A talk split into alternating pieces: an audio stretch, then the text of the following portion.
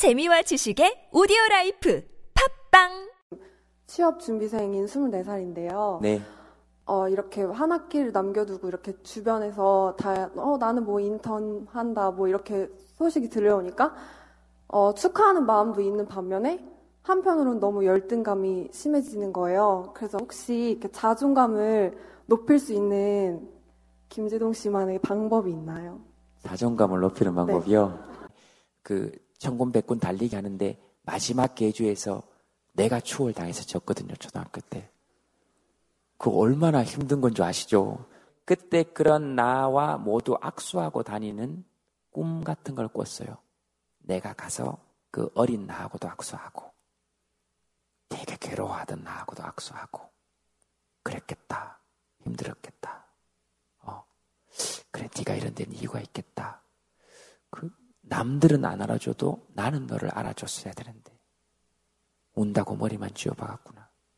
뭐 그런 경험이 지금 요즘 마음이 좀 편안해진 그렇다고 뭐 지금 제가 무슨 완전히 뭐 어디 수행하신 분들처럼 평정심을 늘 유지하는 건 아니고요. 아직도 화도 나고 가끔 자존감이 떨어지는 것 같은 느낌이 들 때도 있지만 예전보다 훨씬 더, 어, 네, 좀 편해요.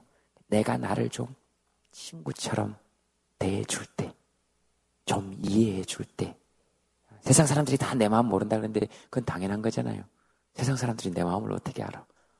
알면 더 큰일이지. 내 마음 몰라준다! 그런데 세상 사람들이 다 내 마음 알아주면 얼마나 끔찍하겠어요. 여기, 여기 길거리 나가는데 힘드시죠? 어제 있었던 일 지금 보입니다. 많이 지치시겠네요.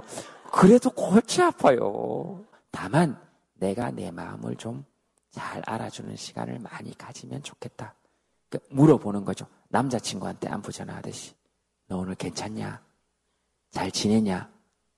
하루의 마지막이든 시작할 때든 그 억지로 하지 마시고 음, 기분이 나쁘면 야 안 돼 기분 나빠하지 마 이렇게 하지 마시고 아 기분이 나쁘구나 그렇구나 왜 그럴까 어떻게 하면 좋을까? 어떻게 하면 네 기분이 좋을까? 마치 남자친구 기분 나쁠 때 풀어주려고 노력하는 나처럼.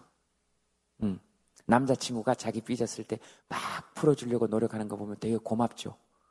그런 고마운 내가 나에게 돼 줄 필요가 있다. 적어도 자기가 자기에게 그래야 된다. 네, 그런 시간을 좀 많이 드렸으면 좋겠다. 제가 생각하는 자존감을 높이는 방법은 저는 그런 거라고 생각해요. 근데 이건 저한테 적용되었던 것이기 때문에 모든 사람에게 적용된다고 장담할 수는 없습니다. 하지만 제 걸 물으셨으니까 제 걸 답한 거예요.